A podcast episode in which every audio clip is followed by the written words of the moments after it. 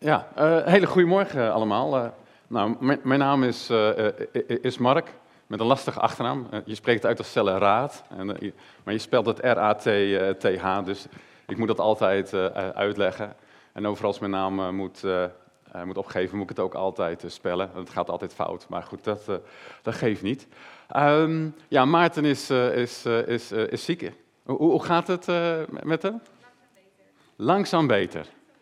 Oké, nou dat is gelukkig. Dus hij hebt me gisteren dat hij uh, morgen weer voorzichtig aan twee uurtjes per dag ging, uh, ging werken. Um, ja, um, nou ik, ik, denk dat ik een echt een mooie boodschap voor, voor jullie heb. Um, alleen, ja, om, om, een boodschap van God van een vreemd iemand te ontvangen, hebben jullie misschien iets nodig? Willen jullie misschien wel iets van mij weten als je zegt van nou, Hè, uh, wie, wie, wie, is die gozer daar op het, uh, op, op het podium? Um, vraag maar wat je wil weten.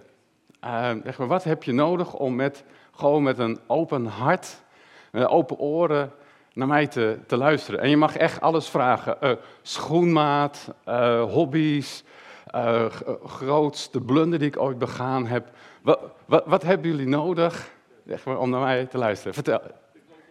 De grootste blunder? Nou, dus... nee, nee, nee, goed. Nee. Nou ja, dus, dus, dus, zeg maar, eh, de grootste blunder is, uh, is volgens mij... Um, nou ja, wel eigenlijk... um, nou, dat...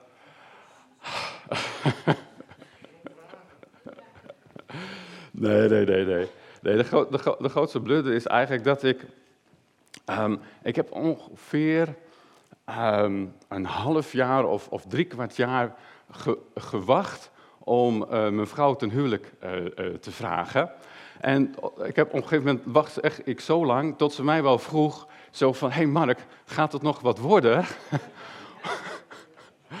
um, en, en toen gebeurde het dat we op een verjaardag waren en mijn ouders waren daar.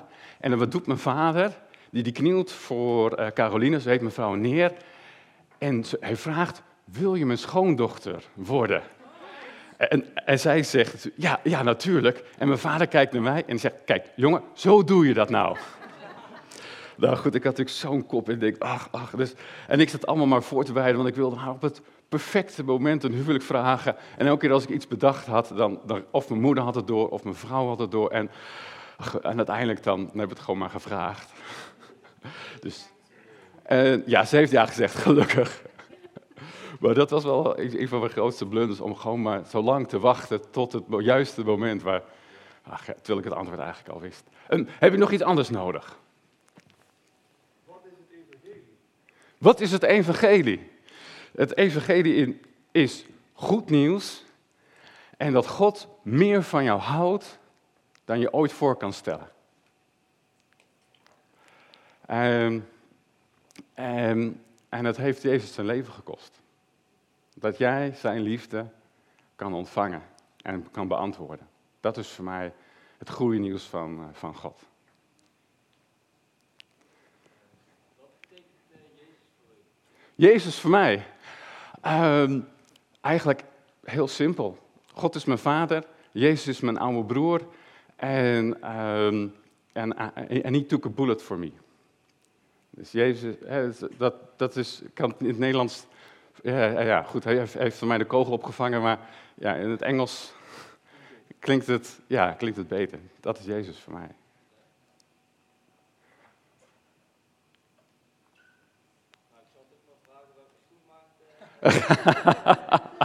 nou, dat is heel Kijk, uh, deze is 47 en deze 46. Wat ik van beroep? Um, nou, ik heb tegenwoordig een uh, duobaan, uh, samen met Maarten. We, hebben, we geven leiding aan een uh, groep van ongeveer 100 mensen. En dat doen, we, doen we samen. En um, hij, Maarten focust zich op wat en ik meer op, op hoe.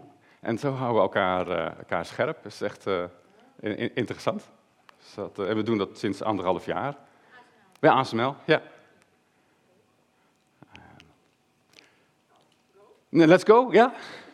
Nou goed, ja, dus ja, laat je aanraken. Dus, uh, en Maarten heeft altijd drie punten. Ik heb gewoon maar één punt. Als je straks naar huis gaat en je zegt, van, goh, wat die Mark het met die lastige achternaam over, is laat je aanraken.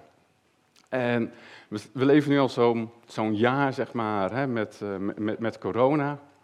En eigenlijk als samenleving zeggen we al een jaar tegen elkaar, blijf uit mijn buurt. Houd afstand. Raak me niet aan. Dat is wat we tegen elkaar zeggen. En als je, eh, en als je thuis in je, eh, zeg maar, eh, elkaar een knuffel wil geven, dan, soms, dan twijfel je soms al. Of als je hier binnenkomt, is, is, is de, gewoonte om hand te geven, is er al niet, niet meer. En soms voel je je bijna schuldig als je een keer iemand een knuffel wil, wil, wil geven. Is, het is eigenlijk zo, zo raar dat we eigenlijk tegen elkaar zeggen is van houd afstand. En terwijl we aanraken zo belangrijk eh, is. Je huid is je grootste orgaan. En het is ook bekend zeg maar, van, van aanraken dat het, het hormoon oxytocine vrijkomt. En wat dat doet, zeg maar, hè, is, is dat, dat zorgt voor een gevoel van geborgenheid, van hechting, van veiligheid. En, ehm, en er is ook eh, onderzoek naar, naar geweest, René Spits. Had je een vraag? Vertel. Hoe oud ben ik? Oké, eh, een 47. Hoe oud had je gedacht? nee, maar wat had, je, wat, had jij gedacht ongeveer? 50. Oké, oké. Nou goed, ik ben iets jonger dan. eh. En, ehm, maar wat, eh, er is, eh, er is een, een onderzoeker geweest, René Spits heette, heet hij, en die heeft eh, onderzocht bij eh kinder, eh, kindertehuizen, is waarom in een ene kindertehuis, zeg maar, hè, pasgeboren baby's en, en jonge kinderen, zeg maar, een grotere over, eh, overlevingskans hadden, hadden dan in andere. Hè? En, en het verschil was niet zozeer in de verzorging. Hè, dus dus die, de, de kinderen werden gewoon, gewoon, goed verzorgd. Hè. Ze kregen de eten en het drinken wat ze nodig hadden. Alleen het verschil was, is in het ene tehuis werden de kinderen geknuffeld. En dat als het voor pasgeboren eh, eh, baby's en jonge kinderen al zo belangrijk is, zeg maar, dat het gewoon om te, voor, om te overleven, om geknuffeld en aangeraakt eh, te worden, is, is hoe belangrijk is, is, is dat voor ons. En, en misschien ben je niet zo van de knuffels, en ben je meer een stoere vent en, zeg je van, nou, eh, ik hou- doe maar gewoon lekker stoeien of zo, hè, of een keertje even flink knokken. Maar het is wel hetzelfde. Het, het gaat om dat je elkaar aan kan raken. Nou, en het verhaal wat ik vanochtend met jullie wil lezen, gaat over aanraken. Het gaat over een vrouw die Jezus aanraakt en over Jezus die een jong meisje aanraakt. En ehm, zou je het op het scherm eh, willen zetten? Het staat in, eh, eh, in de levensbeschrijving van Jezus die Marcus opgeschreven heeft in hoofdstuk 5. Ehm, en ik lees het me, eh, vooruit de Bijbel in gewone taal. En dan kun je het verschil zien met, eh, met hoe het in de herziende statenvertaling staat. Maar ik wil u graag meenemen in het verhaal wat... Ik doe dit eventjes weg. En probeer je echt in te leven wat er, eh, wat er gebeurt. En, en hoe een aanraking het levens van twee mensen verandert. Ik begin in vers 21. Jezus en zijn leerlingen gingen weer met de boot naar de overkant van het meer. Daar kwam een grote groep mensen naar Jezus toe. Er was ook een man die Jairus eten. Hij was een leider van een synagoge. Jairus zag Jezus en knielde voor hem. En hij zei tegen Jezus, luister alstublieft naar mij, mijn dochter gaat dood. Kom alstublieft mee en leg uw handen op haar hoofd.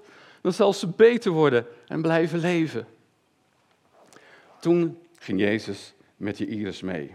En een grote groep mensen volgde Jezus en iedereen duwde tegen hem aan. Tussen de mensen liep ook een vrouw die al twaalf jaar ziek was. Ze verloor steeds bloed. Allerlei dokters hadden haar behandeld, maar de pijn was alleen maar erger geworden. Ze had al haar geld aan die dokters uitgegeven, maar het was niet beter geworden, alleen maar slechter. Die vrouw had over Jezus gehoord. En ze ging tussen de mensen door, totdat ze vlak achter Jezus was. En ze raakte zijn jas aan. Want ze dacht, om beter te worden, hoef ik alleen maar zijn kleren aan te raken. En inderdaad, het bloeden stopte meteen. De vrouw voelde dat ze helemaal beter was. Op hetzelfde moment voelde Jezus dat de kracht uit hem wegging. Hij draaide zich om naar de mensen en hij zei: Wie heeft mij aangeraakt? En de leerlingen zeiden tegen hem: Hoe kunt u dat nou vragen? Iedereen zat hier tegen u aan te duwen. Maar Jezus keek rond. Hij wilde weten wie hem aangeraakt had.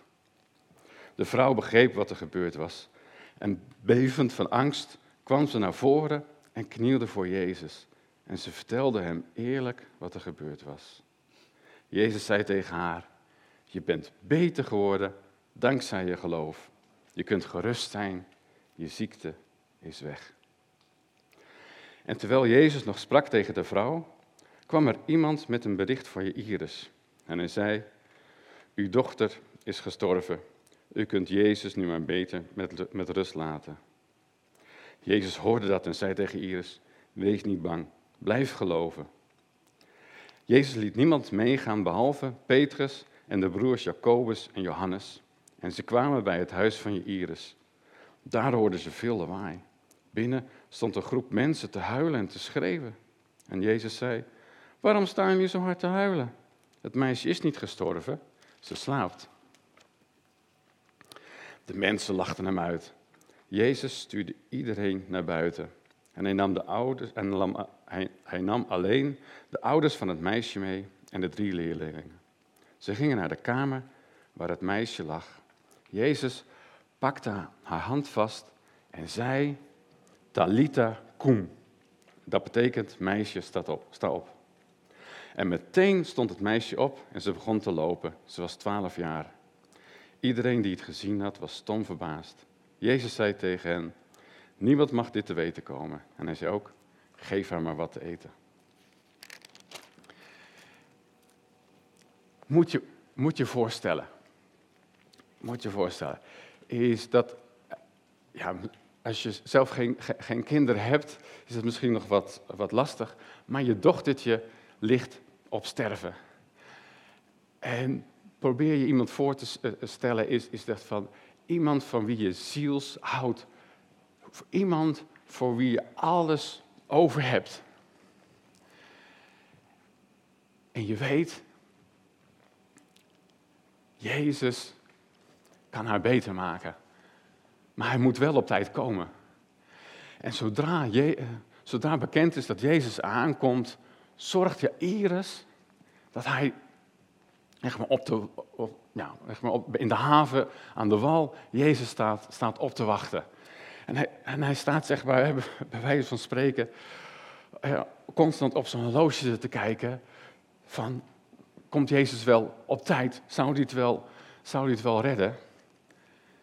En zijn vrouw, er staat natuurlijk niet zoveel over de vrouw van je Iris, maar je Iris gaat naar Jezus toe. Maar zijn vrouw blijft bij, zijn dochter, bij hun dochtertje achter. En wat moet er door die vrouw heen gegaan zijn? Want zij weet niet of, zij weet helemaal niet of Jezus op tijd komt. En het enige, enige wat zij kan doen is bidden en wachten tot Jairus met Jezus komt. En Jairus, er staat hier een leider van de synagoge. Hij was een, een, een leider in de, eh, in de kerk. En misschien allerlei verwachtingen. En, maar hij zei, het gaat om mijn dochtertje. Het gaat om mijn dochtertje. En hij valt op de knieën voor Jezus. En hij gooit en hij stort zijn hele hart uit. Is, en dat vind ik zo mooi. Is als je iets is wat je nodig hebt en je weet dat je bij Jezus moet zijn, heb je geen, is er geen maar ja, hoe zeg je dat? Is, is er geen opmuk, geen, uh, geen franje, is, niks is, is nodig. Het enige wat je hoeft te doen is je hart uit te storten. Vergeet de rest. Ga naar Jezus. En zeg wat je nodig hebt. En voor je Iris is het, is het van, het enige wat nodig is, is dat u mijn dochtertje aanraakt. En dan blijft ze, blijft ze leven. En Jezus gaat met Jairus mee. En er ontstaat toch wel een beetje een sensatie. De hele, de menigte die heeft door, oh Jezus gaat iets bijzonders doen. En iedereen, of tenminste de mensen die staan om hem heen, en die staat het duwen tegen hem aan, dringen tegen hem, op. Niemand wil missen wat er gaat gebeuren. Nou, en misschien zat er ook wel een paar van die opdringige journalisten uh, uh, tussen, hè, die onlangs in het nieuws waren om te kijken van hè, hoe kerken samenkomen. Nou, stel je voor dat die er ook nog tussen zaten, zeg maar, om ook te zien, nou, wat gaat Jezus nu wel, nu wel doen? En dan tussen die mensen in is er een vrouw. En die, en die vrouw is al twaalf jaar ongesteld, in feite. Dus nou goed, ik als vent ik kan me natuurlijk totaal niet inleven wat het is hè, om uh, ongesteld te zijn. Maar, uh, hè, dus vergeef me als ik uh, hè, er een beetje, beetje naast zit. Maar is als je constant bloed verliest, zeg maar, is, is dan, je bent nooit uitgerust. Dus de constant ga, hè, lekt de energie uit je, uit je weg. Is, is dat, um, nou ja goed, uh, ik ben misschien niet ook altijd in het beste humeur, maar dat dan twaalf jaar lang. En die vrouw, die heeft echt alles geprobeerd. Is er staat hè, dat ze eigenlijk, uh, nou ja, ze zeggen wel eens, baat het niet, dan schaadt het niet. Nou, deze vrouw zeg maar, laat zien dat het niet zo werkt. Het schade namelijk wel. Ze heeft alles uitgeprobeerd. En, en dat is soms ook dat als je iets nodig hebt, dus soms um, eerder alle allerlei uh, dokters of allerlei uh, middeltjes of dingen uitproberen. Totdat we echt niks anders over hebben en zeggen van oké, nou goed, dan ga ik, nu ga ik toch maar naar Jezus. Hè? Goed, en deze vrouw had natuurlijk geen, uh, hè, dus niet een bewuste keus, hè, dat ze pas na twaalf jaar naar Jezus toe ging. Maar ik denk voor ons geldt dat soms, soms wel dat Jezus zeg maar, dan het laatste redmiddel is en dat we zeg maar, allemaal al onze tijd, energie en geld hebben besteed hebben aan een oplossing van ons probleem. Terwijl we gewoon rechtstreeks naar Jezus uh, kunnen. En deze vrouw die zat dus niet alleen financieel aan de grond, want ze had alle geld uitgegeven. Lichamelijk zat ze aan de grond, maar ook nog ja, emotioneel en geestelijk. Want in die tijd, als je ongesteld was als vrouw, was je onrein. En mocht niemand je aanraken. En moet je je dus voorstellen, is, is, is dat deze vrouw is dus twaalf jaar lang niet aangeraakt. Is, is, en zelfs haar eigen man, als ze, die, als ze die had, mocht haar niet aanraken. Want dan zou hij ook onrein worden. En mocht je niet naar de tempel en werd je eigenlijk buitengesloten van het sociale leven. Dus deze vrouw was twaalf jaar lang buitengesloten van de samenleving. Dus hoe, het is niet voor te stellen hoe geïsoleerd deze vrouw was. En hoe, ja, en hoe diep ellendig ze zich gevoeld moet, hebben. Is dat ze letterlijk intouchable, een onaanraakbare eh, was. Maar ze had over Jezus gehoord. En zij dacht, ik hoef hem alleen maar aan te raken. En er staat niet bij hoe ze op dat idee gekomen was. Dus, maar zij, zij wist, is het enige wat ik hoef te doen, hem aan te raken. Ik hoef alleen maar het kwastje van zijn jas aan te raken om beter te worden. ik vind dat, ik vind dat zo mooi, is, is, is dat, is soms heb je het niet meer nodig dan gewoon een aanraking van Jezus.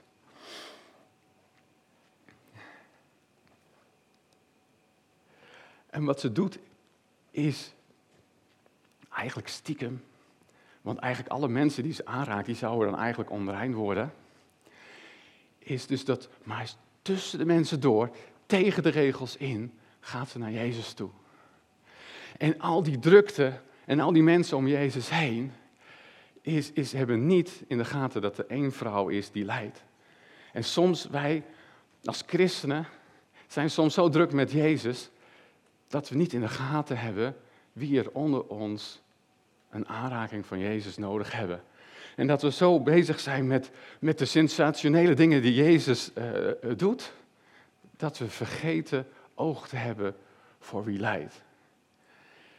En, hoe, en dan vraagt het om moed en om vertrouwen, om door de regeltjes heen, om door de mensen die omheen Jezus staan heen, toch naar Jezus te gaan en hem aan te raken. En op het moment dat Jezus aanraakt, stopt het bloeden meteen.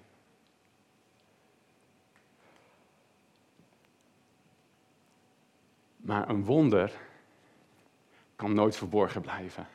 Jezus voelt dat de kracht uit hem weggaat en hij staat stil, kijkt om zich heen en vraagt, wie heeft mij aangeraakt? Nou, en de discipelen die zitten al zo van, hallo, hallo, hoe kunt u dat nou vragen? Maar Jezus die kijkt echt iedereen één voor één aan. En die vrouw denkt, oh shit. Oh, ja, weet je, ja, ik heb iets gedaan wat niet, wat, wat, wat niet mocht. Wat eigenlijk tegen de regeltjes ingaat. En die vrouw, ja, ook zij stort haar hart uit. Ook op haar knieën. En wat zegt Jezus dan? Je bent beter geworden dankzij je geloof. Dankzij het vertrouwen wat je op mij hebt, ben je genezen. En wat ik zo mooi vind, is, is dat, is dat wat er gebeurt, is, is dus dat in plaats van dat Jezus onrein wordt omdat zij hem aanraakt, gebeurt precies het andersom. Is dat Jezus heiligheid, het gaat van hem op haar over. En dat is precies wat Jezus met ons één voor één doet en voor ons gedaan heeft. Is dat al onze rottigheid, al onze zottigheid, onze wonden, onze zonden, onze tekortkomen en al onze gebrek, die stromen van ons naar Hem. Is aan het kruis heeft Hij alles weggedragen. En in het Oude Testament is een van de profeten, Jezaja, en die heeft het heel mooi, heel mooi verwoord, wat er gebeurt aan, aan het kruis. En ik pak het er heel even uh, bij. En die, deze profeet Jezaja, die zagen als het ware door Gods geest in de toekomst wat Jezus zou doen. En wat staat daar is, onze ziekte heeft hij op zich genomen, onze smarten heeft hij gedragen. Om onze overtredingen is hij verwond, onze ongerechtigheden verbrijzeld. De straf die ons de vrede aanbrengt, was op hem. En door zijn striemen is er voor ons genezing gekomen.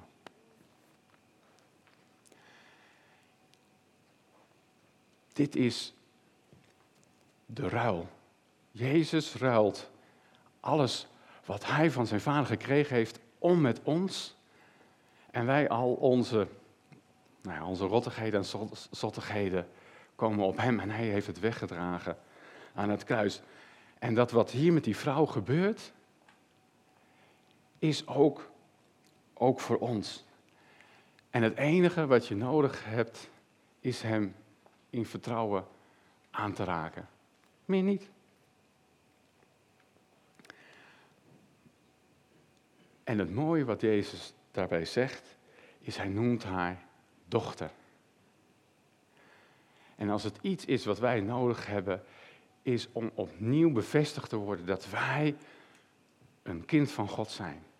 Een zoon, een dochter. En dat deze vrouw, haar naam wordt niet, wordt niet genoemd, is opeens niet meer een vrouw, maar is dochter. En jij bent niet ineens zomaar een man, jij bent een zoon. Je bent een zoon van de Vader, een dochter van de Vader. En Jezus wil zijn rijkdom met jou delen. Maar er is nog een dochter in het verhaal. Een dochter van, van 12 jaar oud. En zolang als die vrouw leed aan haar constante ongesteldheid, zolang leefde dat, dat dochtertje. En je moet je voorstellen wat er door je iris heen ging. Hij zit nog steeds op zijn klok te kijken. En Jezus neemt rustig de tijd om te vragen wie hem aangeraakt heeft. Zijn, zijn hartslag moet naar de 180 uh, geschoten zijn. Het angstweet moet hem uitgebroken hebben. Van straks is het te laat, straks is het te laat. En zijn vrouw bij het bed is nog steeds aan het bidden. Van, laat de Heer alsjeblieft op tijd komen. En dan zijn er, en dan komen er een stel horken aan. Ik heb er geen ander woord voor. En die zeggen, ja, je dochter is gestorven. Laat Jezus maar met rust. Ik, ik, kan er zo kwaad om worden. Ik kan zo, ik, hoe haal je het in je hoofd om een groot te zeggen van te laat, jammer. Weet je, val de meester verder maar niet, niet lastig. Is, ik, kan er, ik, kan, ja, ik kan er gewoon echt, echt pissig om worden. Is van hoe uh, een gebrek aan inlevingsvermogen we soms hebben. En, en misschien is het gewoon, gewoon hè, mijn, een van mijn eigen tekortkomingen, zeg maar, dat ik soms wel moeite heb om meer mensen in te, in te leven. Maar als ik dit dan lees, dan denk ik, oh, hoe kan je dat nou, nou zeggen? En dan vooral van, weet je, valt de meeste verder maar niet lastig. En Jezus zegt dan meteen, wees niet bang, blijf geloven. En dat ook als je met je nood naar Jezus gaat en mensen om je heen zeggen, joh, stop maar met bidden, het heeft geen zin. Weet je, accepteer maar gewoon wat het is. Dat Jezus dan gewoon tegen je zegt van, blijf geloven, blijf op mijn vertrouwen, geef niet toe aan, aan de angst.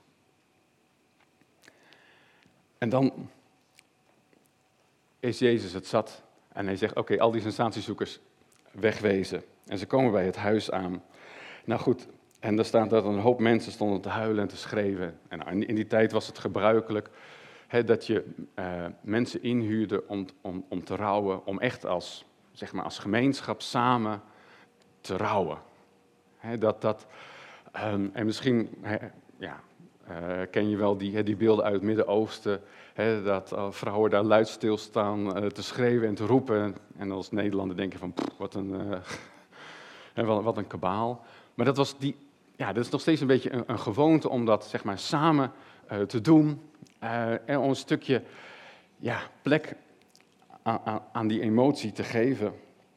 En, en nou, aan, de reactie zie je ook wel hoe diep die, hoe, diep die emotie ging. Want als hij zegt van, joh, weet je, dat meisje is niet gestorven, ze slaapt alleen maar, dan lachen ze Jezus uit. En dan, staat er, en dan stuurde Jezus iedereen naar buiten. Nou, letterlijk staat er zeg maar, dat iedereen naar buiten gooide.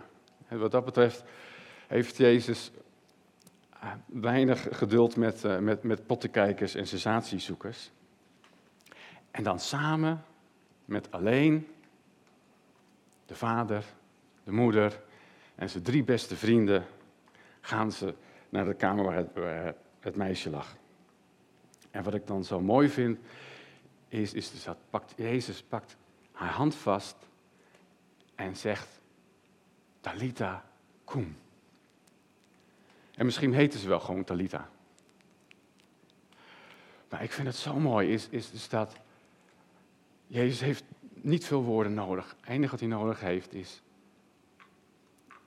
dat hij je aanraakt en je naam noemt. En gewoon zegt, kom, sta op. En ik weet niet wat, um, hoe, je hier vanochtend zit of hoe, hoe je uh, meekijkt. Maar misschien is dat het enige, het woordje wat je vanochtend nodig hebt. Kom. Waar je ook in zit, sta op. En het meisje staat op. En de lied loopt rond. En Jezus zegt, geef maar gewoon wat te eten. En wat ik mooi vind, is dat Jezus ook gewoon oog heeft voor de dagelijkse dingen.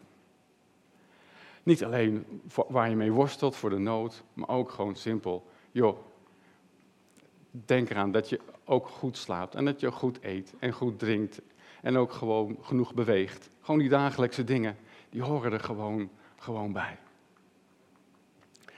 En ik geloof dat wat voor nood je ook hebt, dat er een belofte is in de Bijbel die jouw nood dekt. En in 1 Korinthe, van 2 Korinthe 1 vers 20 staat dat alle beloften in Jezus ja en amen zijn tot eer van God. En als we straks nog een paar liederen gaan zingen, is gebruik die tijd om je uit te strekken naar God. Om je aan te laten raken. En dat je gewoon hoort, jouw naam, zoon, dochter. En het woordje koem. Sta op. Laat je aanraken vanochtend. Hier of thuis.